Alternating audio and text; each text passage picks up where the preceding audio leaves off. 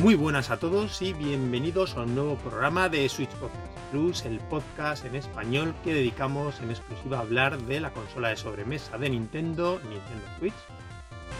Yo soy Rafael Blasco, me acompaña un año más. Un año más. Esperamos que es un año lleno de programas. Joan Bastida, feliz año, Joan. ¿Qué tal? ¿Cómo estás? Muy bien, ¿qué tal has pasado las navidades? Pues bastante bien. Bastante bien la verdad, jugando, jugando bastante. Yo creo que es la época del año, por ejemplo, que yo más juego, sinceramente. ¿eh? Lo estaba pensando el año pasado, me pasé como cuatro o cinco juegos. ¿Más que en verano? Sí, sí. No sé, me pongo como loco a mirar lo que es todos los juegos del año y me pongo a saco. A lo mejor también esos días que por lo que sea saco más tiempo y en verano hago otras cosas, no lo sé. Pero el año pasado al final, la cuestión es que creo que no terminé hablando de todos los juegos que jugué, que fueron un montón, no hablamos de ninguno del programa. Hice un par de críticas que escribí a principio de año y lo dejé ahí. Y este año me ha pasado lo mismo, o sea, que he jugado un montón. También a lo mejor he buscado juegos cortitos, ¿no? Que me da para. Sí, claro, es más fácil, es más fácil. En dos sentadas te acabas un juego. Sí. Bueno, o, aunque no sean dos sentadas, pero ya no es ese juego de 40 horas que te pegas con él un mes entero. A ver, que hay gente que un juego de 40 horas se lo termina en 5 días. ¿no? Según cómo sea tu vida, sí. tu, trabajo, ese, tren ya pasó. Claro, pero exactamente, para nosotros ya, salvo que se den unas circunstancias muy concretas, ¿no? Pero tienen que alinearse los astros. Pues no, no suele ser lo típico. Entonces, pues juego de, un juego de 5 horas, otro de 10 por aquí, a lo mejor alternando entre uno y otro. Yo juego bastantes cositas, tanto solo como en familia, con lo cual ya te digo, han sido unas navidades en el sentido jugón bastante productivas. Además, está bien también. Es ese momento final de año, lo que te decía antes, de mirar, ¿no? De echar un ojo a análisis, a recopilatorios, ver todo lo que te has dejado sin jugar, que sigue siendo brutal, ¿no? Ir viendo lanzamientos interesantes que se te han pasado o que, desconocí, o que desconoces absolutamente. También, a mí un montón, ¿eh? Yo cada año es que descubro, incluso ahora, encontré algún artículo muy bueno con sugerencias de juegos indies de 2020, muchos de los cuales había jugado, pero otros tantos súper interesantes, algunos ni sonarme. ¿Sabes? ¿Qué dices? Es que hay muchísimo juego. Claro. Hay muchísimo juego. Cada día, tío. Cada día. Claro. Es que antes lo que decíamos, fíjate, cuando nosotros empezamos, Joan, época de WiiWare, y nos ponemos a lo mejor un mes lleno que eran, podían ser 10 juegos, de los cuales a lo mejor que valían la pena uno o dos, o llamativos realmente. Sí, uno o dos al mes, uno o dos al mes. ¿Vale? Pero claro, ahora estás diciendo que estamos en una consola que salen 40 juegos a la semana en la iShop y no es a cero. Sí, y ahora de los buenos son uno o dos a la semana. Claro. Que son, son un montón de juegos. Uno o dos, a lo mejor te lo dices tú, buenos o muy llamativos que tienen fama. Pero entre esos 40 después hay unas se pueden salir perfectamente otras dos o tres joyitas que se te pasan y, suman muchos juegos al año. Interesantes, ¿no? Después habrá mejores, peores. Pero sí. De esta Navidad, em, aparte de jugar y tal, y ponerme al día con, con, con lanzamientos poco pasados, estoy con mucho juego infantil. Estamos mucho juego infantil en casa. Sí, sí. Entre que si quieres hablamos un poquito, le echamos cinco minutos, una reseñita. El, juego del Marsupilami que han sacado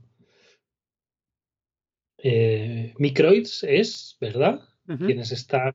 No sé si lo desarrollan o publican. Creo que es desarrollado. Los que están acaparando todos los derechos de, de los cómics franco-belgas, ¿no? están haciendo acopio de todo. De todo.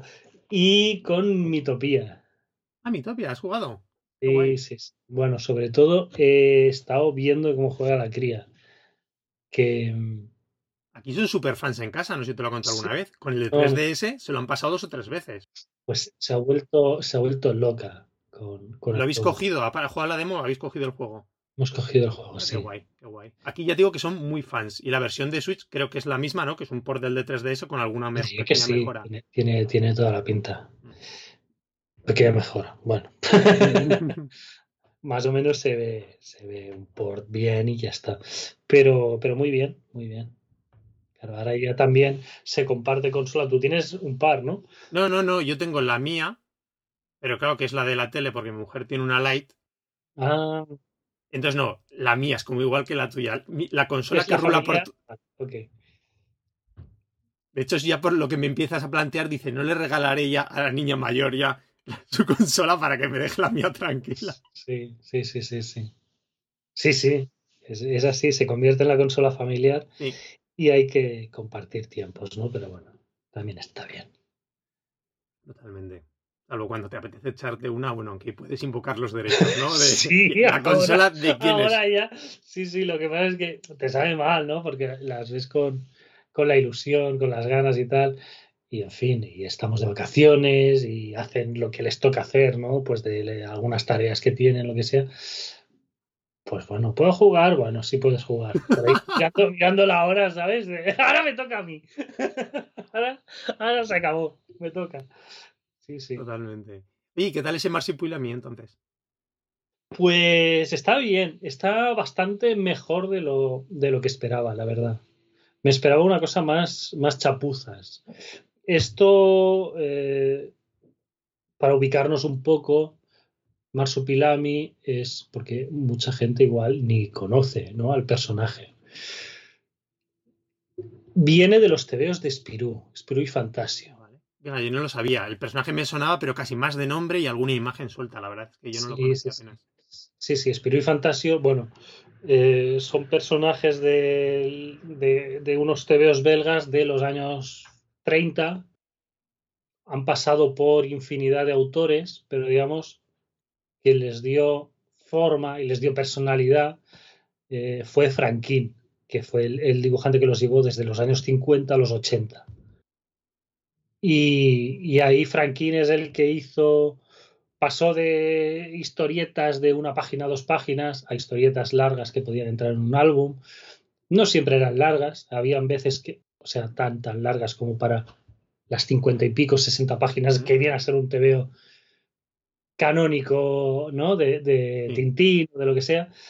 Entonces hacía igual uno de 20, uno de 30 y te metían en un álbum dos, dos historias, ¿no? Bueno, pues Franklin introdujo el marsupilami, que era una especie de animal fantástico, es una especie pues de marsupial o de mono con piel como de leopardo. sí, iba a decir, yo pensaba que era un leopardo o algo así. Sí, y, tiene una cola de 8 metros que le puede dar formas y, hace mil cosas, ¿no? Y es un, un personaje dentro de, los tebeos de, de Spirou súper divertido súper divertido, que le da mucha personalidad, ¿no? Spirit Fantasio siempre lo tienen como, como una mascota. Ellos intentan liberarlo en, un capítulo en la selva para que esté en su hábitat y él no quiere y los sigue, ¿no? Y se queda como de acompañante fijo. Spirit Fantasio siempre están muy preocupados por él y el marsupilami es un, un animal mm, relativamente inteligente y muy agresivo ellos siempre se preocupan de si le va a hacer daño y acaba zurrando siempre él a, los malos sin que los otros casi nunca se enteren. ¿no? Eh, Franklin deja Spirú en los años 80, pero se queda Marsupilami. Marsupilami, a partir de ahí, tiene su línea de tebeos, tiene una serie de dibujos, y en esa línea pues tienes una vida en la selva con varias aventuras y tal y cual, no es tan interesante ni tan divertido, porque ahí era la química entre los tres personajes, pero bueno. Y tiene tres hijos, ¿no? Que son los del videojuego. Son tres marsupilamis, que hay una cosa mística, eh, que se despierta un fantasma y tal y cual, que vuelve posesos a los animales y entonces pues salen los marsupilamis a, arreglarlo zurrando a todo lo que se encuentren. Entonces es un, un plataformas estilo Donkey Kong, es muy Donkey Kong, muy Donkey Kong, o sea, el ritmo, eh, muchas de las ideas que hay las puedes ver en un Donkey Kong. Por ejemplo, como yo qué sé, los barriles, los coleccionables, cosas así, lianas o... Eh, partes como... Em, Sí, más que lianas. No, no, es, no es un Mario. de, esos eh, enemigos y esas plataformas tan estructuradas de, un Mario, ¿no? Es más eh, los coleccionables, coleccionables ocultos que tienes que ir rebuscando en la pantalla para encontrar. Eso en un Mario no es tan así. La estrella, muchas veces siempre la ves la estrella y las difíciles es cómo puñetas hago la combinación de saltos para conseguir esta estrella que está ahí, ¿no? En un Donkey Kong eh, muchas veces tienes que ir a chocar con paredes o cosas así para que se descubra que, ahí hay un camino oculto y cosas de estas. Es más así. Entonces, eh, sí, como te digo, es eh, un juego muy correcto, es un juego bonito, está bastante bien equilibrado, la dificultad va bastante empinada, porque digamos la pega, y ojalá fueran toda, todos los juegos que les puedes poner pega sea esto, es que es cortito. Tiene, tiene tres mundos de unas diez pantallas, creo que tiene cada mundo. Luego hay retos de contrarreloj, de no sé qué, varias cosas, ¿no? Y encontrar los coleccionables y tal. Pero no es un Donkey Kong que igual tiene ocho mundos, ¿sabes? Con mil pantallas. Son tres mundos, es cortito. Entonces, no es que sea regalado de fácil, pero la dificultad va creciendo mucho. No es que haya un pico, es que escala, ¿sabes? Y el último mundo es alguien que se haya pasado el Donkey Kong con mil cosas, dirá, bueno, eso está tirado. Pero en general, Pero para los mortales, infantil, etcétera, no, porque es un, juego claramente infantil. Es complicadillo, es complicadillo ya al final. Pero está muy bien. Es un juego que, así como todo lo que está haciendo Microids con los Asterix y con, con otros personajes que están están comprando derechos para hacer eh, videojuegos, lo están haciendo bien y con cariño. Por lo menos con, cierto oficio, ¿no? Artesano el juego. Por, exacto, exacto. O sea, se cuidan el diseño de niveles, se cuidan los movimientos del personaje. El personaje es muy gracioso verlo porque es muy de palpar cómo se mueve, cómo te lo imaginas tú en los tebeos, ¿no? Cómo rueda, cómo, golpea con, la cola, está muy bien. Entonces lo han hecho con cariño, lo han hecho bien. Y creo que alguien que sea aficionado al personaje, o algunos críos que puedan estar entrando en los tebeos retros, si es que tienen padres que les, que les buscan tebeos retro, eh, está bien. ¿Sabes? No es aquellos que te da pena haber tirado el dinero porque porque van a la marca, ¿no? Como el de Hora de Aventuras que, que fue una catástrofe de juego, ¿no? ¿Hablas del de Wii U, el que sacaron en Wii U? Sí. ¿De Hora de Aventuras? No me acuerdo. Es que de Hora de Aventuras han sacado bastantes cosas, entonces... ¿Wii U o Switch? No me acuerdo. Igual Switch hace unos años... Switch también uno al principio, puede ser. No sé, no sé. Era un juego de rol, pero era... estaba a medio hacer. A medio. Este no. Es, es... Han preferido hacerlo más cortito, más, más compacto todo y hacerlo bien. Así que igual a alguien 30 o 40 euros creo que vale. 30 euros está. Le puede parecer caro. Bueno, pues una rebajita si os, si os hace gracia. Es un juego que está bien.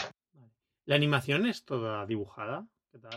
No, no, es todo 3D. Ah, todo 3D. Ah, es que no, creo que no había visto capturas o alguna y tampoco me fijé mucho, con mucho Es todo 3D, es todo 3D. todo, todo, todo, ¿no? Modelados, fondos. Sí, sí, sí, sí, sí, Y está todo bastante bien, muy cuidado, muy cuidado. Es chulo. Bueno, está bien, lo voy a tener en cuenta. Pues fíjate, yo en estas navidades, a nivel con, mis chicas, sobre todo hemos jugado un regalo familiar que se marcó Papá Noel, que por cierto no te he preguntado qué te trajo Papá Noel de juegos, pero bueno, si no lo hablamos más adelante. Nos trajo Mario Party Superstars.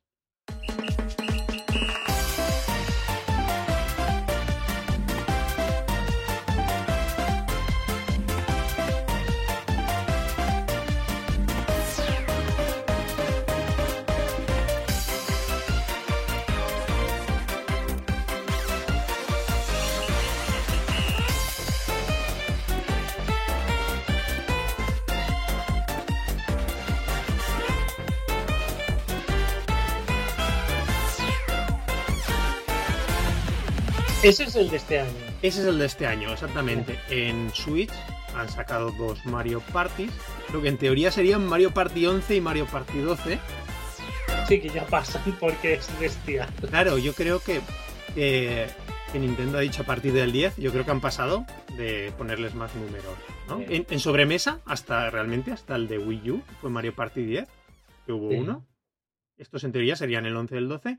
A ver, en, en portátiles, en DS y en 3DS ha habido en cada uno dos o tres, por lo menos. Mario Party. Pero eso siempre ha sido más como entre, entre comillas spin-offs. No tenían nunca un número, ¿no? Les ponían los nombres eh, que correspondiesen.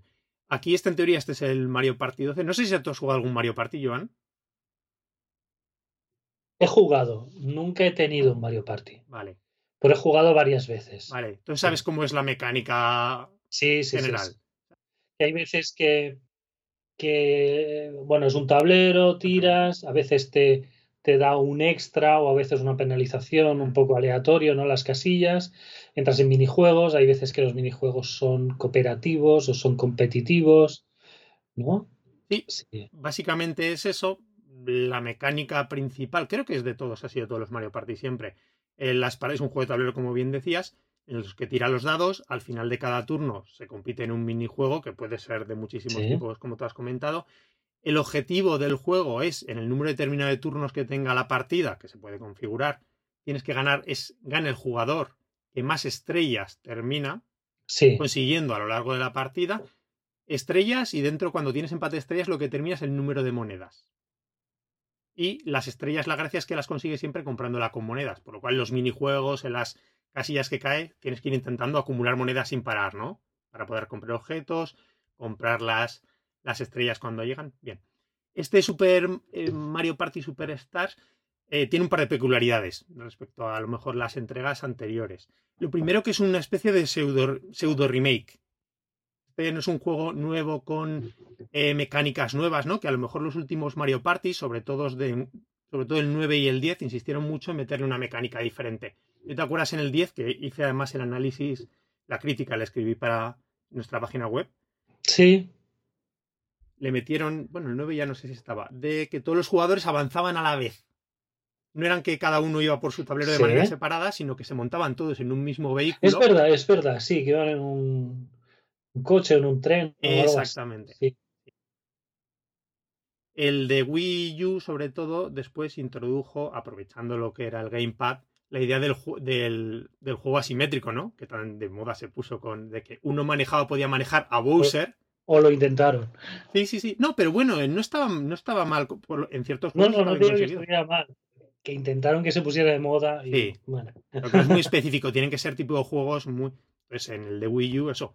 Jugabas el que llevaba, si no recuerdo mal, el tableto mando, llevaba Bowser, manejaba, y los otros que jugabas con los Wii Modes eran los típicos y a los personajes del universo Nintendo jugando. Bien, aquí este es un remake de los juegos de parte de los tableros de los juegos de Nintendo 64, con lo cual también ya te imaginas a qué tipo de público apela más, ¿no? Tiene ese punto nostálgico este Super este Mario Party Superstars. Cogen lo que en teoría son algunos de los mejores tableros. Yo también aquellos los de el Mario Party creo que juega el Mario Party 1 algunas, pero el 2, el 3 y el 4 donde están sacados los tableros apenas los desconozco. Tienen de la fama de ser de los grandes juegos clásicos, ¿no? Porque ha sido Mario Party, ya sabes, una, una franquicia que normalmente cada consola de, sobremesa siempre ha tenido varias entregas. Decíamos, si no recuerdo mal, en, Nintendo 64, no sé si sacaron las cuatro primeras, o sea, que tuvieron... Era como el Assassin's Creed de Nintendo a su manera, ¿no? ya, ya, ya. Después en GameCube fueron, fueron otras tres, en Wii fueron un par, en Wii U, dadas las circunstancias, fueron, fue el único. ¿En Wii o fue en Wii U que hubo el Wii Party o el Mi Party? Una especie de spin-off, sí. Claro, Exactamente, también es que ella era otra franquicia dentro de la, ¿no? Dentro de Nintendo que hacía también. Era muy Mario Party, pero mm. con los Mis y tal, ¿no? Introducía algunas variantes, pero era muy, sí, una alternativa. De todas formas, nosotros fuimos de Wii Party. A mí me gusta mucho la serie Wii Party. A mí me gustó, sí. Tanto el de el, la parte de Wii como el de Wii U estaba muy bien también. Pues es eso, coge tableros clásicos. Y en ese sentido, y y lo quiero comentar, me hace mucha gracia porque también es muy, voy a decirlo así, regresivo, no solo en el sentido de, de hago remakes de tableros, que son tableros muy chulos, ¿eh? que están muy bien con sus mecánicas y demás, pero apuesta, y eso a mí me parece un paso atrás, pero a la vez creo que es lo que le ha gustado a mucha parte de la crítica, el que solo admite control tradicional. Son como son remakes tanto de los tableros como de muchos minijuegos de Nintendo 64, son juegos que utilizan solo los, los Joy-Cons como si fuese mando, o sea, con juegos solo de botones y de y con el stick.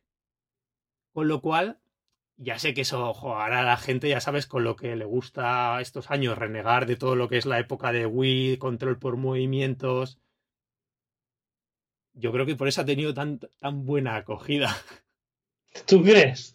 Sí, ha tenido muy buenas críticas este Wii Mario, este Mario Party Superstars. Y en parte por eso, porque la gente, qué bien, solo hay que darle a los botones o a la.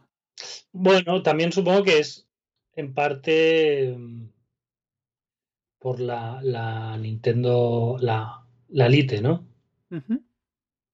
Puede ser, no, pero el Mario Part, el Super Mario Party, que es el primero de Switch, creo que hace utilización, que no lo he jugado, ¿eh? Tengo ganas de jugarlo. A lo mejor yo que es el próximo año. Porque la, la, Lite, fue posterior, ¿no? Sí.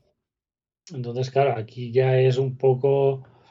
Bueno, pues al que tenga esa consola y quiera un Mario Party, pues. También podría ser una explicación, no te voy a decir que no. Pero bueno, también me da la sensación de que, lo decimos, lo que hemos dicho ya en otros programas, a lo mejor ese target de, de Switch, en esa gente mucho de treintañera, gente que se ha creado con Nintendo 64 también está apelando a ese tipo de público, ¿sabes? De todas formas, a ver, el juego está súper bien, tiene cinco tableros, nosotros ya creo que hemos jugado a los cuatro, aparte tiene lo típico de monte minijuegos que puedes jugar solo a los minijuegos de manera individual, tiene, perdona, es el primer Mario Party que de salida ha tenido funciones online, algo que siempre era ¿no? reclamado por la comunidad y tenía sentido, ¿no? Ya que desde en su día desde en Wii U ya lo podrían haber hecho, incluso en Wii. Las entregas de Wii haberle añadido online. Sí. Está muy bien para jugar en casa, nosotros en familia o cuando tienes amigos, pero la verdad es que si te gusta más el tipo de juego era una pena no tener online.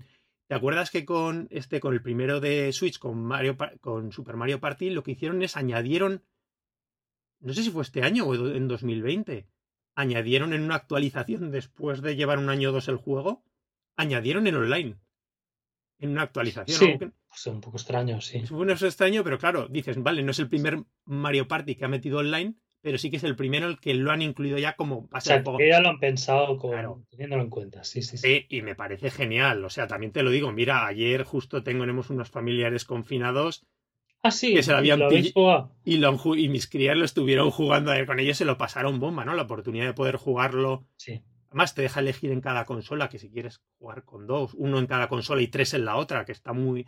En eso está muy chulo. Em, por lo demás, ya te digo, muy tradicional en lo demás. Los minijuegos están súper bien. Algunos de la época de Nintendo 64 se les nota que son de otra época, en el sentido de que a lo mejor no son tan accesibles, no son tan rápidos, ¿no? Eh, que son a lo mejor, me acuerdo, una de los clásicos que había estoy pensando, carreras. Eh, había uno que es bajando con. ¿Cómo se llaman los. estos de. Oh, que vas deslizándote en hielo, Joan, como en una especie de. Sí, no lo sé. ¿Cómo se llama ese deporte?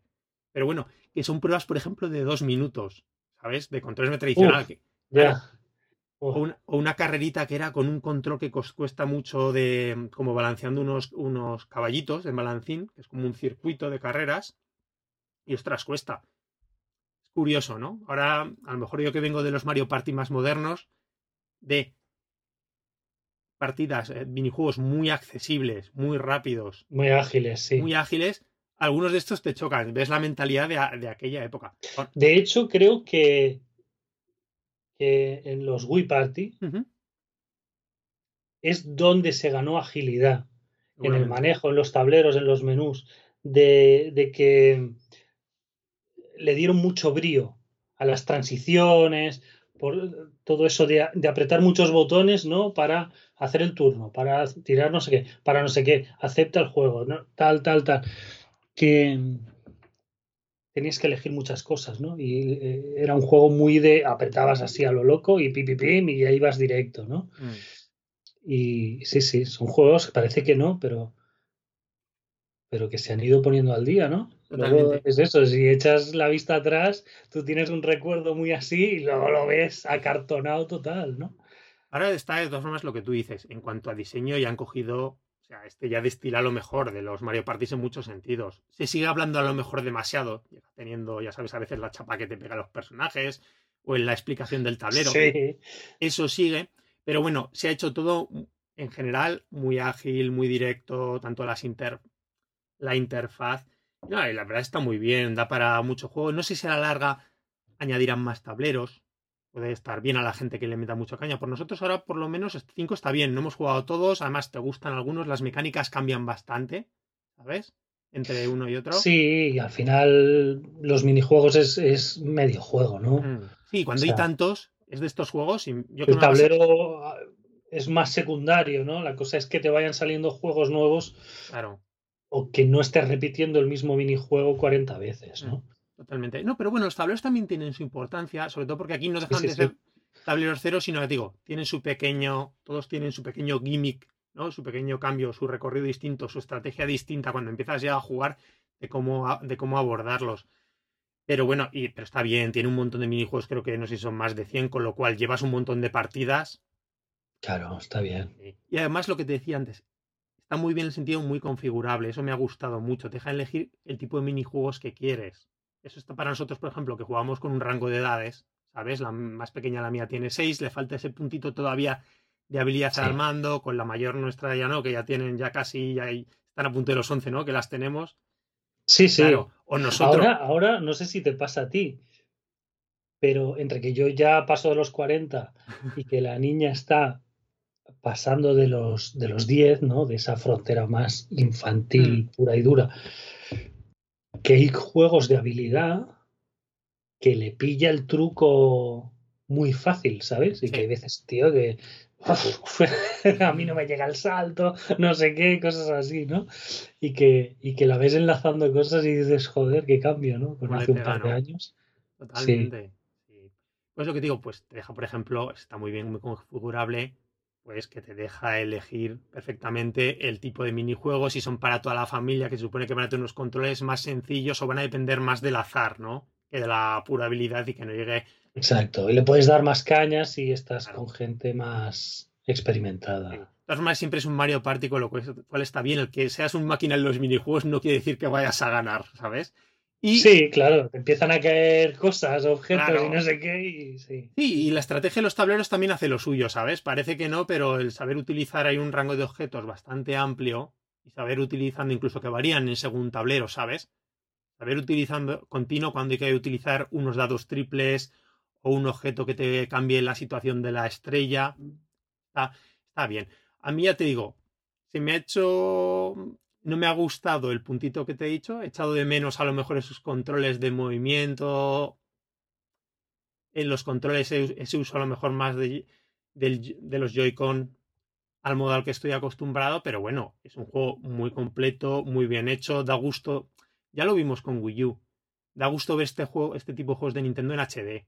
Son súper bonitos, ¿no? El nivel de detalle. Ahora ya en, en, la época de Switch ya se nos hace el impacto, pero cuando fue de Wii a Wii U, ¿te acuerdas? Solo ver cualquier franquicia de Nintendo con, ese, con el salto alta la resolución, hijo, y lo pones, se ven súper chulos. Y supongo que la gente que le tenga mucho cariño a esos juegos de Nintendo 64, ver esos tableros que les encantaron con los que se criaron, verlos recreados en alta definición con todo el lujo de detalles, no gozada. El juego está muy bien, es un muy buen juego de partir. Y yo creo que es una gran, una muy buena entrada. Ya digo, veremos si se transforma en el futuro con todavía más contenido, que no creo que le falte, ¿eh? Para nada. Pero tengo también ganas, a ver si durante este año puedo tener la oportunidad de jugar al Super Mario Party, me lo puedo pillar para hacer una comparación entre los dos y, ver cuál más me gusta de los dos. Vas a buscar el cartucho. Sí, sí, tranquilamente alguna, no sé, alguna oferta o también, no sé. También son juegos que yo, por lo que he visto, le hemos sacado un montón de, un montón de partidos estas navidades, ¿no? Todos los días probamos un tablero cuando teníamos un rato, ¿sabes? Y te echas una partida muy a gusto. En... Nos hemos reído mucho. Hemos reído. Está muy bien. Eh, para casa. Digo, como un juego, a ver. Yo creo que para si tienes gente en casa también es uno de los juegos que para echarte. Sí, hombre. Y, y además muy configurable en el sentido de que te puedes poner la partida a la duración que quieras, te puedes pegar tanto una partida de 45 minutos como te puedes pegar 3 horas, ¿no? Alargando los turnos. Pues eso te cuento del Mario Party Superstars, Joan. Eh, tengo muchas ganas de que me hables de un juego de la eShop, de que ha sido una, una de las pequeñas sensaciones de estos últimos meses. Ya tengo que lo tenía fichado y con ganas. Gracias, Overboard. My husband has been murdered.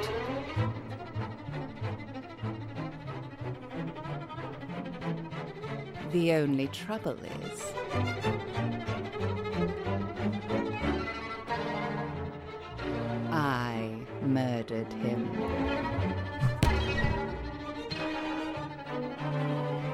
Someone will take the fall.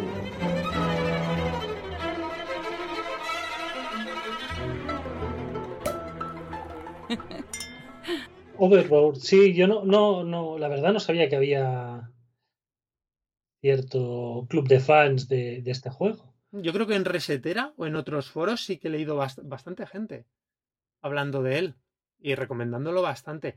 Eh, salió, fue de, este es además, Overlord salió una de las presentaciones, ¿verdad? De Indies. ¿Me quieres hablar a mí? es posible. en una de las anteriores, ¿eh? No en la última, sino. No, no, porque este juego ya salió hace meses. En... Bueno, meses, octubre.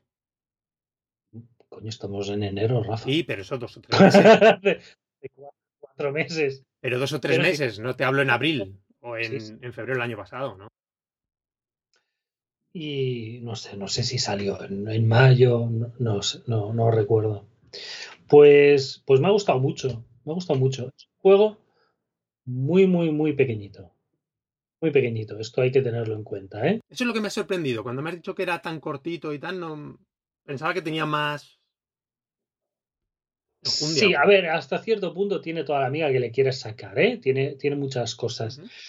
Pero mm, es un juego independiente de los. del tipo independiente. ¿Sabes? Sabes que ahora hay gente que le llama juego independiente al Hellblade.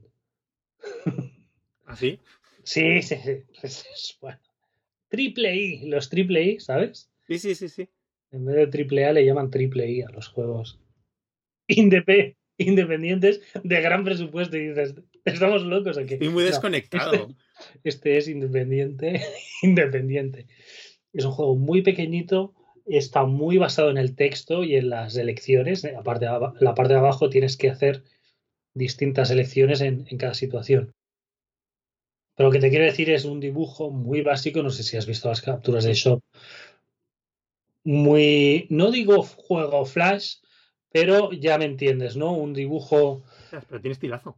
me gusta Sí, sí, sí, sí, es muy chulo y tal, pero, pero es eso, el juego es eso, Rafa, lo que puedes ver en la shop. Sí, sí, sí, sí. Son unas capturas. Estoy mirándolas ahora.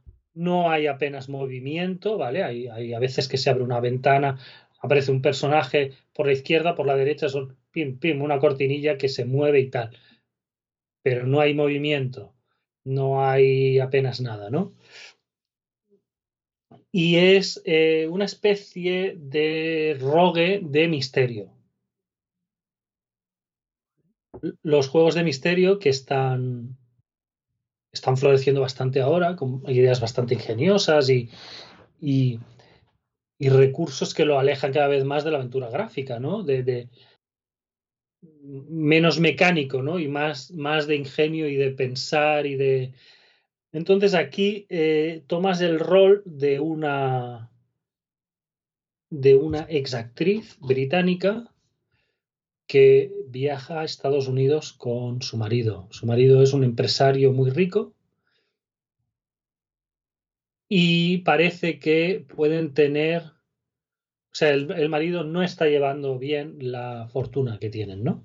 Todo esto es la exposición de previa al juego. Iba a decir, porque esto en la ambientación veo que es años 30, 40, ¿no? Sí, es tipo años 30.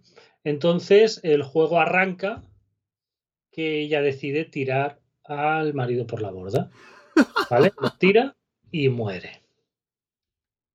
Entonces. O sea, que realmente el misterio ya sabes cuál.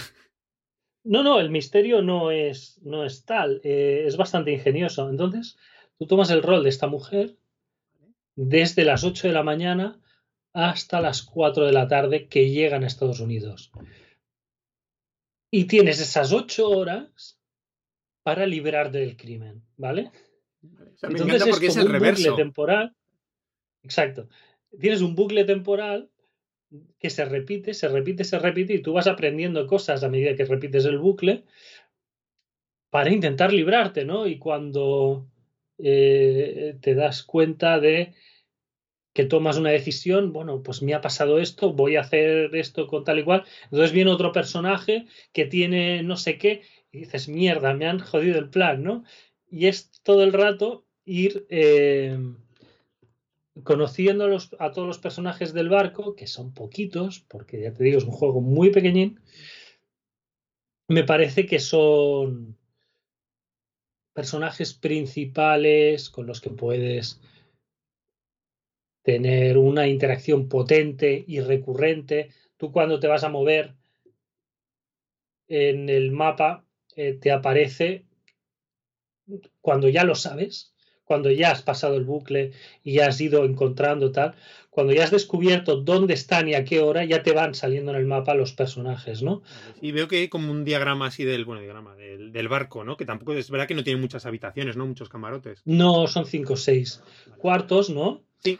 Y, y, es eso, y te pone, bueno, vas aquí, pues tardas eh, siete minutos en llegar, ¿no? Y en ese momento va a estar fulanito, pero entre lo que tardas en llegar, Menganito se va a tal otro sitio, ¿no? Y tienes que ir haciéndote un rompecabezas de quién está en tal sitio a tal hora. Ya te digo, son, me parece, unos seis personajes principales, cinco o seis solo. Luego hay un par o tres de más que te puedes cruzar en un momento muy determinado, es la camarera que te viene a arreglar la habitación.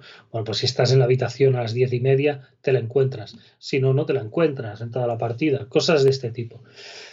Pero hacerte un mapeado mental de quién está, en qué sitio, eh, qué saben y qué estrategia puedes hacer, que eso es muy ingenioso para, para librarte ¿no? Entonces, librarse del crimen es bastante sencillo, porque tú con ser un poco ambigua y tal y cual, mm, no hay pruebas, ¿no? Ambigua en cuanto a las respuestas que das cuando te interrogan. Exacto, ¿no? Oh, no, yo no sé, tal y cual. No, no hace falta mucho más. Con, con, tener una versión consistente, de no decirle a fulanito una cosa y a otro otra, Luego hay. Ah, qué chulo, claro, tienes que cuidar que sea tus declaraciones. Claro, y a las 3, 3 y media hay una reunión en plan eh, Agatha Christie, ¿no? Se reúnen todos en el, en el salón del barco y, oh, y, exponen y tal y cual, ¿no? Entonces tú, si llegas ahí medianamente vaga, pero consistente, te libras. Pero ¿cuál es el problema? Y eso lo ves, ¿no? Cuando te libras, es que eh, no puedes cobrar el seguro de vida millonario del marido, ¿vale? Porque se toma como un suicidio. Entonces el suicidio no, no consta como, como en el seguro de vida, solo es el accidente o, el asesinato lo que te puede lo que te puede dar la pasta, que es el objetivo del juego, ¿no? Entonces ahí es cuando se complica mucho, ¿no? O sea, librarte te puede te puede resultar más o menos fácil para ubicarte un poquito y tal, pero librarte del crimen e incriminar a otra persona es bastante complicado, porque ahí ya entran muchas acciones con muchos personajes, descubrir muchas cosas de ellos, hay eh, te tienes que colar en sus habitaciones, hay varias maneras de colarte en las habitaciones, hay una manera segura de colarte en las habitaciones, pero es muy rebuscada y muy larga de hacer, porque tienes que conseguir una llave y no sé qué, y luego esa llave, hacer una historia. Eh, es, bastante complicado. La manera fácil de conseguir la llave te puede traer muchos problemas. Em, de más a más, ¿no? Entonces, es como siempre vas enlazando soluciones con problemas, soluciones con problemas, hasta que das con la tecla y te quedas la pasta, ¿no? Y cuando te quedas la pasta, alguien te chantajea. Y entonces ahí vuelves otra vez a cómo librarte del crimen consiguiendo la pasta y descubriendo y anulando al chantajista que hay en el barco, ¿no? Entonces es, eh, como te digo, es un juego muy pequeñito, con muy poquitas cosas, pero que todo el rato está sabiendo darle em, una vuelta de tuerca a, la propia trama y siempre tienen los personajes varias capas, ¿no? Que no... Eh, luego te das cuenta de que has tenido algunas conversaciones con algunos que te están dando unos detalles sobre, por ejemplo, lo del chantaje, que no, no, le estabas prestando atención. Y, y, luego tiene pequeños retitos. ¿Cómo puedo incriminar a tal persona? ¿Cómo puedo conseguir la llave? ¿Cómo puedo, sabes? Y, tienes una lista. Vale, te los marca el juego, ¿no? De logros. Exacto. Hay una, una pasajera del barco que está convencida de que el barco se está hundiendo. Y, uno de los retos es, ¿el barco realmente se está hundiendo? Entonces eso te fuerza a, hablar con ella, hablar de según qué maneras, a hablar con el capitán del barco y estar, ¿sabes? Y esos pequeños retos lo que hacen es ayudarte mucho a encontrar esas vías de conversación que te pueden estar faltando, ¿no? O sea, a que te centres en conseguir ese objetivo que luego en el, en el global, ¿vale? Tú puedes hacer una o dos rondas centrándote en eso, pero cuando vuelves a la global ya tienes un aprendizaje bastante, bastante significativo. O sea, está cuidadísimo, cuidadísimo. Me surgen varias preguntas que te quería hacer, Joan. Por un lado, la interacción, y por lo que veía de las capturas, eh, no es una aventura gráfica, es más aventura conversacional, ¿no? ¿Es todo hablar? 100%. O, sea, no, hay una interacción pero, más allá de las conversaciones, ¿o sí? Pero prácticamente no es... O sea, tiene un poco... Más comento lo de la llave, por ejemplo, me he quedado más intrigado. Aventura de texto, más incluso más que conversacional. O sea, porque es todo muy esquemático, ¿vale? Tú cuando em, empiezas, se despierta en la habitación y pum, pum, pum, suena eh, la puerta, ¿no? Entonces tienes tres opciones. ¿Quién es? No entre, ¿sabes? No sé qué. Entonces picas, ¿quién es? Y, hay una pequeña conversación entre, entre, soy el, el camarero, señora, vengo a decirle no sé qué. ¿Qué le contestas? ¿No? Puedes fingir la voz de hombre. Cosas de estas, ¿no? O mi marido está durmiendo, o gracias. Pero es, tres opciones muy esquemáticas y luego, si, tienen cierta conversación, la tienen a raíz de ahí. Entonces tú, una vez despachas al camarero, puedes ir al baño, en la zona de dormitorio o salir fuera. Pues vas al baño mirar eh, el espejo, mirar el armario del baño. Miras el espejo, te falta un pendiente. ¿Qué haces? Aparece una eh, aventura de texto clásica, es lo que dices tú. De la... Exacto. Te coges el pendiente, lo, te lo dejas puesto, no sé qué, ¿sabes? Miras el armario, hay pastillas para dormir, las coges, las dejas ahí. ¿Vale? Es, es todo así. O sea, sí que hay un inventario, pero no hay una interacción, son solo elecciones y muy específicas, muy, muy esquemáticas que hay, que hay abajo. Eh, una cosa que está también muy bien y que lo hace, pese a ser un juego cortito y tal, que se haga muy ligero, es que el juego recuerda la, las elecciones de la última ronda. Eso es lo que te quería preguntar aquí, y aprovecho, Joan, porque no has dicho al principio, eh, al describir el juego, que era un juego rock. ¿No? Que era Rock sí. ¿Qué consiste en ese elemento? bueno, el, el Rogue lo digo para que nos hagamos una idea. Es un juego que, que un bucle puede durar 5 o 10 minutos. Solo. Son 5 o 10 minutos. Claro, la gracia está en repetir, repetir, repetir, repetir. Eh, y en qué ¿Pero van variando los elementos en cada ronda entonces o no? No, no varían los elementos. los ah, elementos siempre son los mismos. Lo que pasa es que tú tienes un pequeño aprendizaje de la ronda anterior. Pues lo que te digo, ya como tú, como jugador, que sabes no sé qué, que tal y cual, que te puedes hacer una idea, o el propio juego que mm. te indica dónde está cada uno en las horas, ¿no? Los que has ido descubriendo, eso sí que te lo guarda el juego. Vale y para hacerlo más ágil te guarda las, las elecciones. Entonces tú una parte que crees que la tienes bien, tú apretas un gatillo y automáticamente te va cogiendo las respuestas y sale súper acelerado. Entonces lo que hace que dure una parte puede durar un, un, minuto y medio.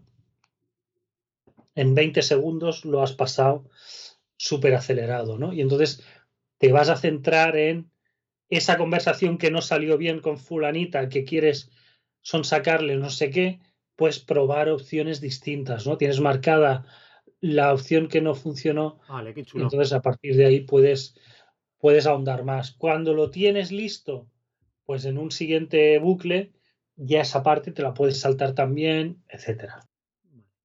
Total. Es un juego muy, muy pequeñito, pero súper ingenioso, súper divertido. O sea, es gracioso también. No es un juego solemne, ¿vale? Ya, el planteamiento de, de la, tía que, que, va matando gente para, para heredar, porque bueno, puedes hacer una auténtica escabechina en el barco, ¿sabes? Si te lo propones y, y, matar a un montón de gente y tirarlos por la borda. Ah, claro, o sea, no solo. Vale, o sea, para deshacer. Sí, sí, sí, o sea, puedes hacer barbaridades, ¿vale? Eh, es, muy ingenioso, es muy divertido y está hecho con, con mucha inteligencia, ¿sabes? Lo, lo, poquito que tienen han hecho un, un, cajoncito muy pequeño, pero que está todo muy, muy, muy ligado, muy enrevesado. Es súper chulo. Súper, súper chulo. Qué guay. Claro, lo que decías eso, cortito, lo único que te ha costado al final, dos, tres horas pasártelo en total. Yo creo que un par de horas es, ¿eh? Un par de horitas lo tienes con. A mí me apetece más. Con montones de retos y con todo, un par de horitas. Oye, pues te voy a dar la razón porque he mirado eh, antes y salió en junio ya el juego, ¿eh? ya tiene más tiempecito. Yo pensaba que había sido como reciente hace un par de meses apenas, o no, no, no. A lo mejor cuando lo habías comentado tú, me acordaba de. No, lo sé porque lo tengo en la lista de deseos desde, desde hace mucho que iba viendo a ver si hay oferta, a ver si hay oferta. Bueno, al final cayó esta Navidad la oferta y ya está. ¿Y de quién es el juego, el desarrollador? ¿Tienes por ahí? Pues no, no, no, no lo tengo, ¿no? No tengo, pero vamos, será un estudio muy pequeñín, ¿eh? Muy este no es triple I, ¿no? no, es muy poquita cosa. ¿Qué te digo? Interfaz, supongo que tanto botones, incluso deja táctil en, Pues, ¿quieres creerte que no lo he probado? Ya, pero a mí me pasa lo mismo que a ti, que acostumbrado a lo mejor lo juegas en botones, ¿no? Y además es el hacer elecciones, ¿no? De, de texto. Sí, sí, puedes apretar. Es posible ¿eh? que tenga la táctil, pero.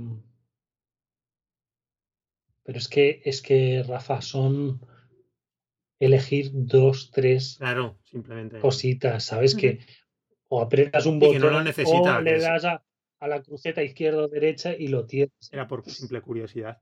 Oye, pues qué bien eso. Veo que son casi 13 eurillos en la ISOP. Incal Studios. Vale. Ya les echaremos un ojo a ver qué más han hecho por ahí. La verdad es que me gusta un montón el tono desenfadado que tiene, lo que me cuentas y después además eh, ves el arte del juego y es en esa misma línea, ¿no? De que sobre todo tiene pinta de que te vas a echar unas risas. Sí, sí, es bastante gracioso. La banda sonora tiene, tiene poquita música, pero le han puesto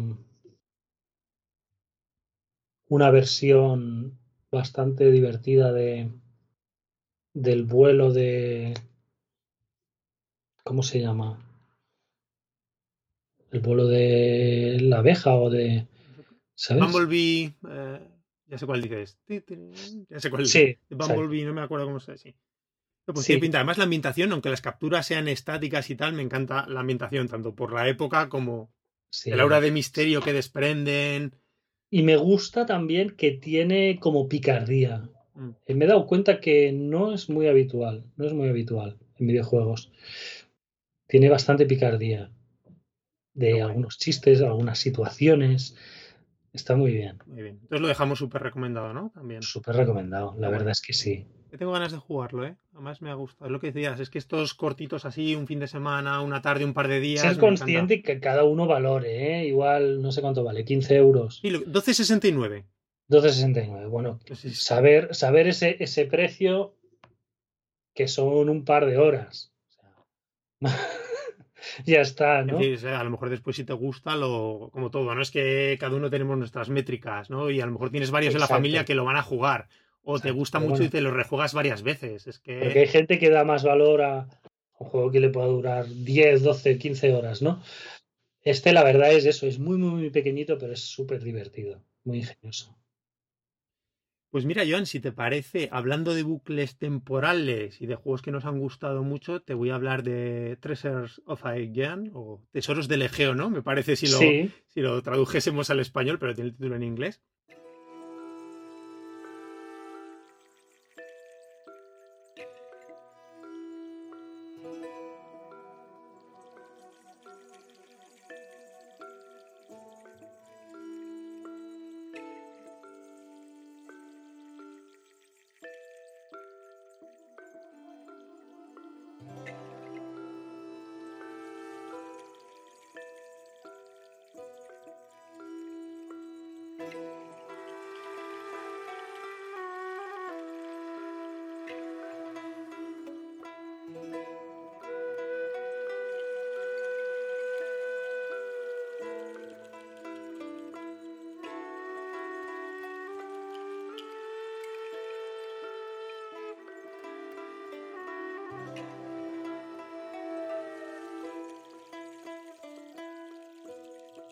Para mí es una de las sorpresas a nivel indies de la eShop.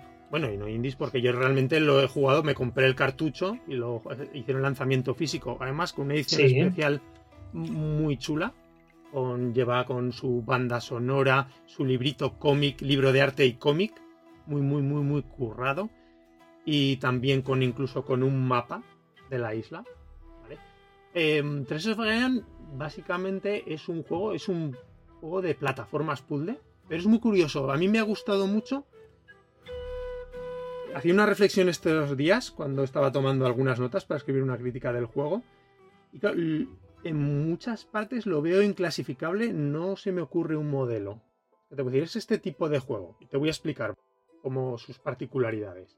Mucha gente que lo clasificaba como un Metroidvania, con lo cual no tiene ningún sentido, lo cual yo quiero decir que la gente aquí le llama Metroidvania cualquier cosa.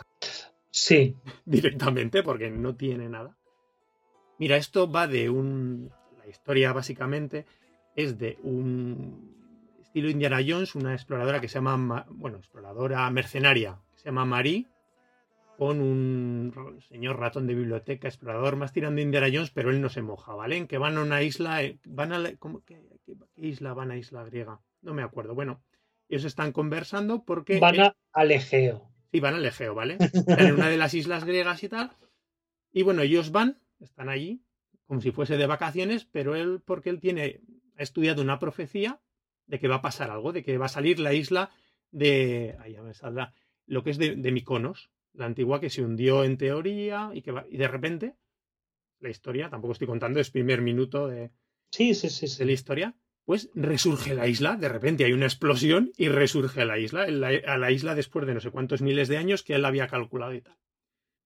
Entonces, el juego consiste, él deja simplemente en avión, deja, perdón, va en helicóptero y deja a Mari que aparece en la isla y esa es, un juego de exploración de la isla. Básicamente es un juego de, plataformas. ¿Se llama Mari o Mari? Magui, supongo, Mari, o supongo, no sé, o Mari. Vale, vale, no, como es español, oye, estaría bien que se llamara Mari, tío. Sí, pero bueno, es James el personaje, el otro. Ah, vale, vale. Yo, Mari, por eso te okay, lo okay. Sí, sí, el, bueno, como tú bien has dicho, el, el, equipo de desarrollo es español, ¿no? Es Undercoders, Undercoders, perdón, que es un equipo de Barcelona, ¿no? Me parece allí. Eh, creo que habían hecho, tienen varios juegos, aparte de distribuir el ISOP, creo que habían hecho también Super Epic. Eso es sí que creo que es más Metroidvania. Es una especie, no sé si lo has visto, que es una especie de llama en un, en un mundo distópico de desarrollo, hablando del desarrollo de videojuegos. Tienes su fama. Y después creo que han hecho, han publicado también algunos otros juegos independientes ellos, pero este es desarrollo propio. Me ha impresionado por un lado porque, o sea, tiene un nivel de producción alucinante. Se ve muy guapo, sí. impresionante a nivel artístico. Sobre todo, y las animaciones, ¿no? De, la mm, prota. Más que las animaciones, es muy curioso, tú cuando ves es la, la prota, como digo, súper pequeñitos, de estos juegos que tienes que la pantalla, por decirlo, el escenario es súper grande y, proporcionalmente la, la, protagonista es muy pequeñita. Eh, la protagonista, digo, es un juego de plataformas. Sus habilidades básicamente se limitan a correr a toda leche, saltar, a lo mejor con el apoyo en, la, en las paredes, ¿no? Para poder impulsarte a otras plataformas, agarrarte a los, a los salientes. También tiene un pequeño movimiento que cuando te pegas una pared puedes trepar un poquito para volver a impulsarte. Pero ahí se terminan las habilidades y el juego. Eh, ellos y mucha gente la ha escrito con un estilo parkour, ¿vale? Porque es ver. que verdad, es un juego muy ágil, en el sentido que eso, vas corriendo. Sí, que los saltos quieren imitar un poco más el parkour que no fantasía de doble salto raro, ¿no? Exactamente. Sí, ya te digo, y vas corriendo y te puedes deslizar, salto muy ágil, coge y se apoya en, a lo mejor en un sal, no en un saliente, en un obstáculo, pasa por encima de él como apoyándose y dando un pequeño salto, pero bueno. Bueno, pero cuidar un poquito para darle ese punto más, más real, ¿no? Sí. Y además es muy ágil, está muy bien, porque a la hora de explorar la isla es un super mapa. Pero no es un supermapa en el plan de Metroid como muchas pantallas interconectadas unidas. Es como un mapa gigante de la isla, como abierto, como un montón de plataformas. La cuestión que te decía un punto muy, muy curioso y, empezaba hablando del juego con lo de los bucles temporales.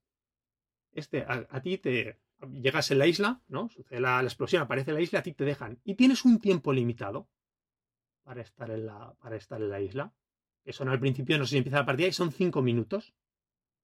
A los cinco minutos, la isla, hay algún tipo ahí de mecanismo, profecía también de nuevo, que explota. Entonces tienes cinco minutos y vas descubriendo ti además, eso va a pasar en cada partida, en cada bucle temporal, te sueltan en un sitio totalmente distinto y además a ser un mapeado, un mapa tan, aleatorio. tan tan amplio Sí, el sitio donde te dejan es aleatorio, el mapa es igual. Absolutamente está. No... Sí, sí, sí, sí.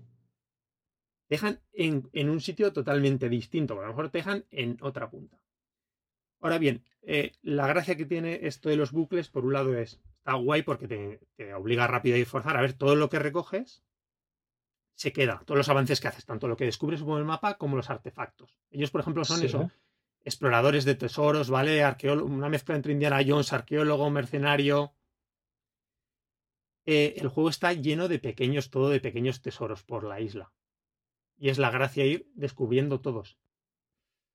Y la mecánica, muy chula, cada vez que descubres uno de esos pequeños tesoros y añades a tu botín, se va, se va, subiendo el tiempo en el próximo bucle. Ah, un minuto, yo qué sé. Medio 15, medio 15, 20 segundos, pero Ah, la cuestión es que hay, me parece que en el juego hay en torno a 110, ciento y pico, eran casi ciento y vale, Pero que vas sumando mucho. A lo mejor en los últimos bucles ya estás en 15, 20 minutos de partida. Me gusta mucho ese punto porque, por un lado, en cuanto a la, en cuanto al aspecto jugable, no es agobiante el tiempo que tienes, tú lo vas haciendo a tu ritmo por un lado, te impulsa a, te motiva a ir consiguiendo más artefactos para poder cada vez ir haciéndolo con más sí, está bien eso, que te dé el margen y además que si te deja en sitios distintos, no tengas un tramo que ya lo hayas cogido todo y no, ¿sabes? Tengas que repetir, repetir, repetir y no haya nada ahí, ¿no? Exactamente. Ya digo, más se pueden estar, son tantos tesoros que pueden estar en muchos rincones, muchas plataformas, Después está bien porque entre cada bucle que parecías, bueno, pues qué rollo, ¿no? Cada bucle como coges tesoros y se amplía, ¿no? Entre bucles tiene el juego mucho peso narrativo. Cada uno de los bucles en que empieza siempre se eh, introduce, por decirlo así, con una conversación que están cenando plácidamente, ¿no? En esa noche mediterránea, en la terracita, hablando de la profecía, hablando de sus vidas personales, de su pasado, de los personajes Está muy bien, va cambiando en cada bucle. Y además, incluso en cada uno de esos bucles que exploras la isla y los misterios, porque sabes que ha habido una, una civilización que por, algún, por alguna razón se fue a tomar por saco, por decirlo así, y no sabes qué ha pasado. Y también hay pequeñas escenas de flashback de los personajes. A lo mejor entre ellos de cómo se conocieron. A lo mejor una pequeña secuencia de acción con la protagonista en que te metes en. Porque. Cómo se conoce eso, cómo se conocieron ellos. En ella, pues a lo mejor estaba robando un museo, ¿sabes? Porque es una tía, pues con muchas habilidades y tal. Está muy bien, te los va alternando, con lo cual no se hace repetitivo, va avanzando en cuanto a narrativamente, te va avanzando todo de una forma muy inteligente y sin ser una gran historia o súper original. Sí que es interesante, ¿no? El trocito que te ponen que no te sobre. Totalmente. No son grandes retos, no son pantallas desde el punto de vista jugable después. Se mueve muy ágil, está muy bien. Es un juego muy accesible con lo bueno y, con lo malo, te, te lo voy a decir. Está muy interesante descubrir la isla y estas pequeñas secciones, pero bueno, que estas pequeñas secciones de las que te hablo son una parte mínima. eh, lo decía, los tesorillos, que ahí están, ya digo, por decenas, son muy fáciles de conseguir. No es un juego que, por ejemplo, el diseño de los niveles o de los pequeños puzzles, que muchas veces pueden suponer conseguir alguno de esos artefactos o de esos tesoros, no son muy currados, básicamente. Pero tiene la, esa progresión del mapa, es súper chula, ¿no? Ir descubriendo un mapa tan grande, esos sitios tan icónicos, por lo que te he dicho, y vuelvo a ello, artísticamente es alucinante. Llegas aparte con toda esa inspiración en la mitología griega, grandes estatuas que te ocupan toda la pantalla, esas que te quitan, buah, de lo que dicen en inglés, ¿no? un breathtaking, ¿no? Que te quedas, que te paras, ¿no? El juego para... El arte es súper bonito, tú lo has visto, es de un cómic europeo. Sí, es muy guay, sí. Precioso, el color súper bien utilizado entre zonas, me gusta un montón, tanto las transiciones entre las zonas como como porque en una isla tampoco te puede dar, ¿vale? De mitología griega, pues está la zona de templos, de la antigua ciudad, una zona más agreste, una zona de puerto, una zona de, eh, de, mm, ¿cómo era? De barcos hundidos. Claro, se supone que es una isla que de repente ha resurgido, ¿sabes? Que ha estado durante mil años ahí enterrada eh, y por algún mecanismo extraño ha resurgido. Entonces es impresionante. Pero no solo esos grandes grandes detalles, porque un montón de templos súper chulos con una, yo qué sé, una, una parte rocosa, unas entradas de, de las cavernas que son como una boca gigante de serpiente, impresionantes. O sea, es el arte, que no sé, el artista, de verdad el artista no, no, me he mirado los créditos quién es, de volarte la cabeza, y lo, digo muy en serio. Pero sé lo sí es que ya son los pequeños detalles en cada escenario. Que yo alucinaba, digo, yo qué sé, desde pequeñas ruedas ahí de carros, pequeñas vasijas, ya los pequeñitos detalles en muchas zonas, sí. que varían un montón. ¿No te da la sensación de que están utilizando esos pequeños assets artísticos repitiendo y pega aquí pegando? Al revés, si esto lleva un curro a nivel. ¡Wow! Me gusta mucho ese nivel de bucle que hace además que no se te haga pesado la partida, que le da ese avance narrativo súper interesante me ha gustado un montón pequeñas mecánicas y detalles de que ves cómo es un juego que han pensado y que no tiene tantos referentes. Y tu personaje puede, entre comillas, morir, porque no muere. Puede caer si caes a una gran altura, porque digo, son un montón de plataformas y puedes caer hacia. Sí, sí, he visto imágenes y tal, sí. ¿Cuál es la penalización aquí? Me ha parecido una mecánica súper inteligente. Te quitan tiempo si tú tienes que ser lo que peor que te puedes, aquí no hay vida, tu personaje. Ya, te quedan 30 segundos y es una putada, ¿no? te quedan 5 minutos y de repente una caída te resta en un minuto. Ostras, es como. En teoría, en la historia del juego, hay una especie de grupo militar que está intentando también acceder a algún secreto que hay en la isla. Y hay pequeños soldados ahí, mercenarios de repartidos, que si te ven, te disparan. Pero están muy repartidos, son muy poquitos. ¿Y les puedes currar o es cuestión de.? No, es que no tienes más mecánicas, John, que te las he contado. Es que te dedicas a saltar y a trepar. No haces otra cosa. Es, en ese sentido es muy limitado. Por eso te digo que me sorprendían mucho esas comparaciones de Metroidvania, tanto por el desarrollo del juego en mapeado como por si tu personaje no se desarrolla en ningún momento. Tu personaje es el mismo, no necesitas una habilidad para acceder a ninguna zona. Bueno. Aquí es correr de un lado para otro. Y digo, es un juego además que decía, en el sentido que decía, es muy ágil. O sea, tú el escenario te lo puedes cruzar siendo gigante, como corre es tan rápida la protagonista en un, en un momento. Me ha gustado muchísimo. todos los niveles. Me ha parecido el nivel de producción, ya te digo, no es un cualquier. No sé llamarle triple indie porque la verdad no sé el, el nivel de gente que está implicada en el juego, pero me ha parecido un pedazo de producción con ideas muy originales. Súper chulo. Pequeño pero que te acuerdas que te conté que me dio un pequeño problema en esto. De hecho, no he podido terminar el juego. Tengo cogidas, creo que me faltan dos artefactos de todo el juego. Y me dio un problema de una zona que no me guarda, como unos desbloqueo, porque. Sí. Vas haciendo mucha exploración de las zonas.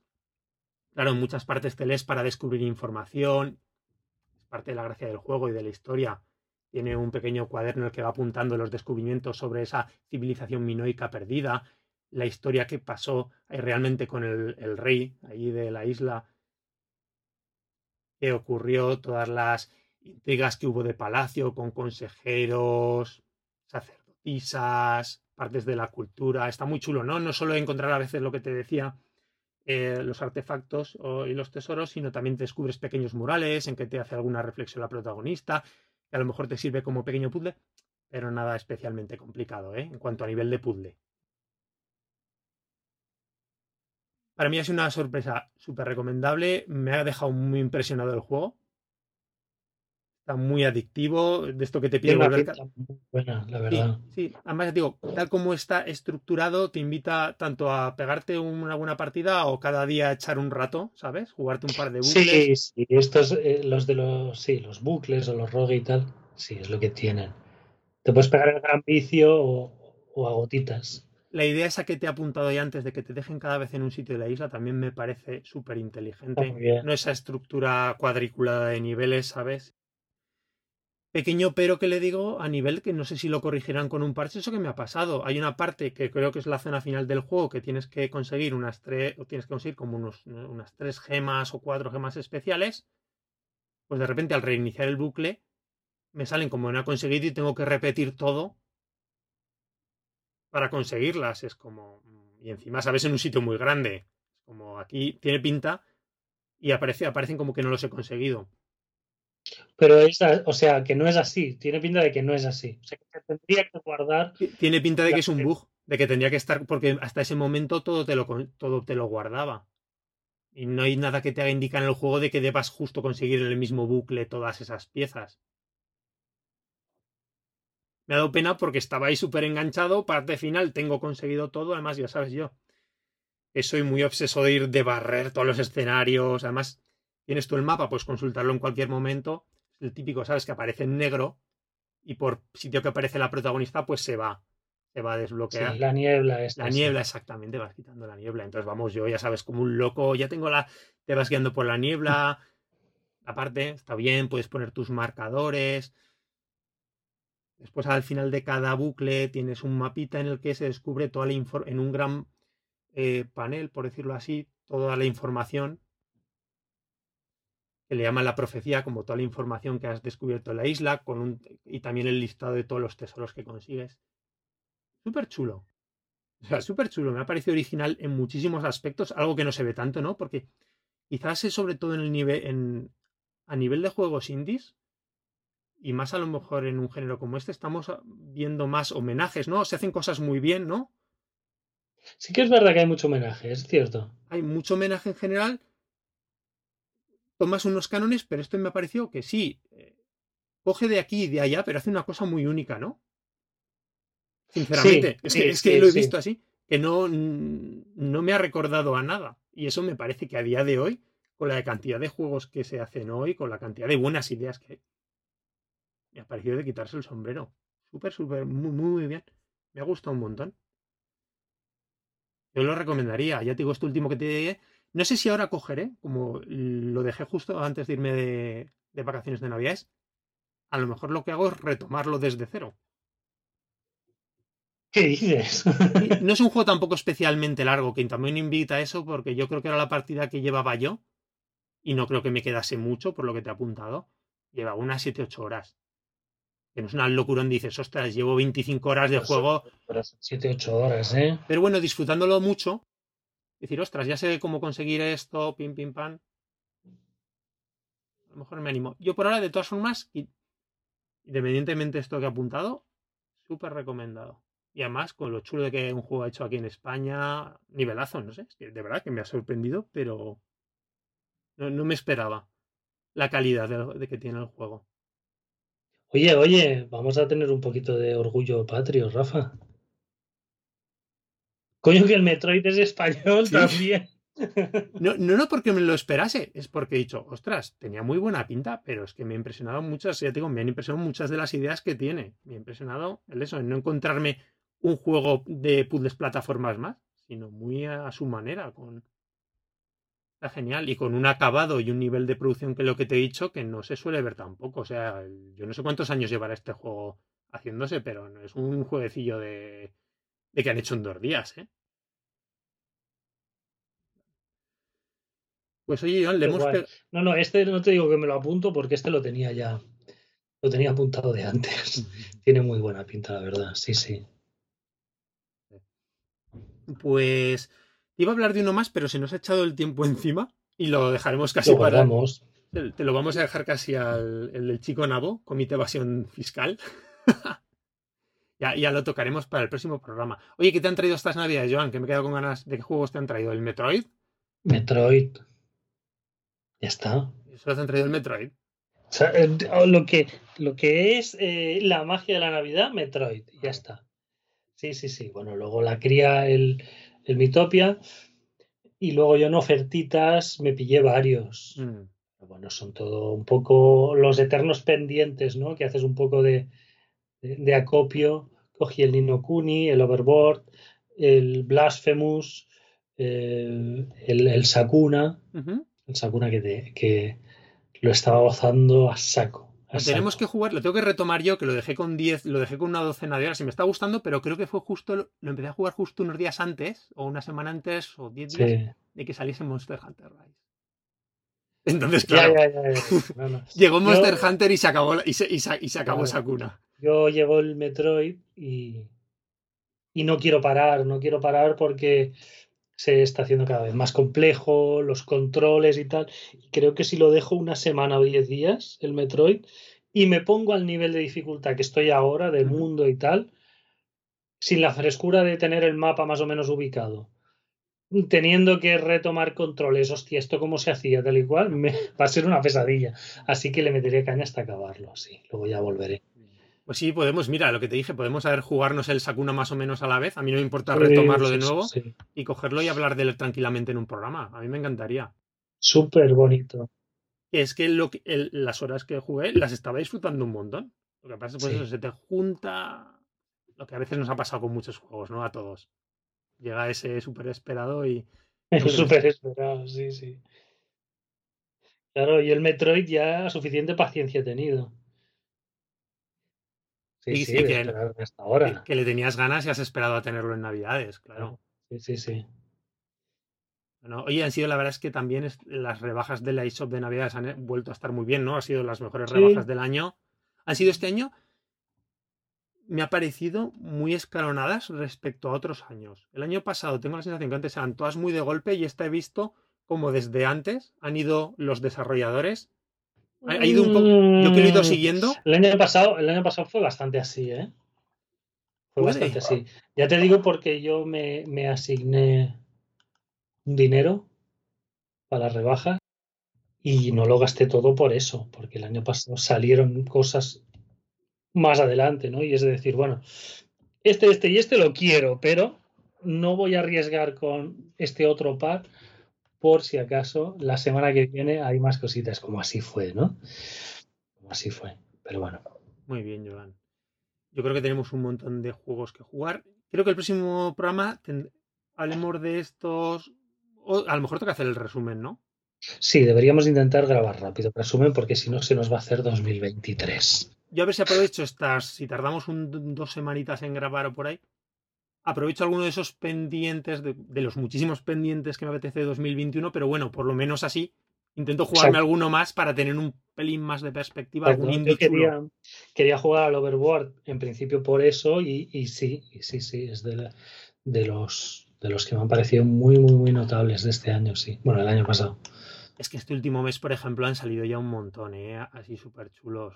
Y no, a mí me va a dar tiempo. De hecho, el otro día reservé las físicas porque me apetecían. El Death's Door, el Loop, el Loop Hero, han salido entre otros.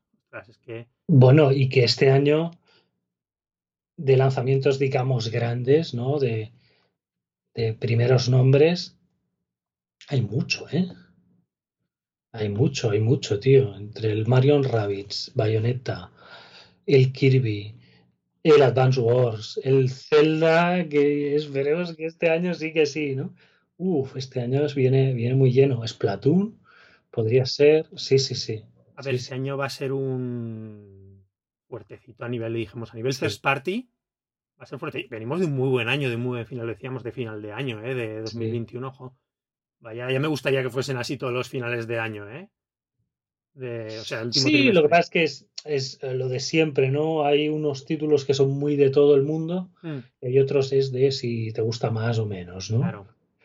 Pero, pero bueno, veremos, veremos también luego números, lo que decíamos, ¿no? Porque un Metroid hace unos años igual hacía mucho ruido en las webs, pero lo comprábamos los cuatro de siempre, ¿no? Igual este veremos qué tal le ha ido.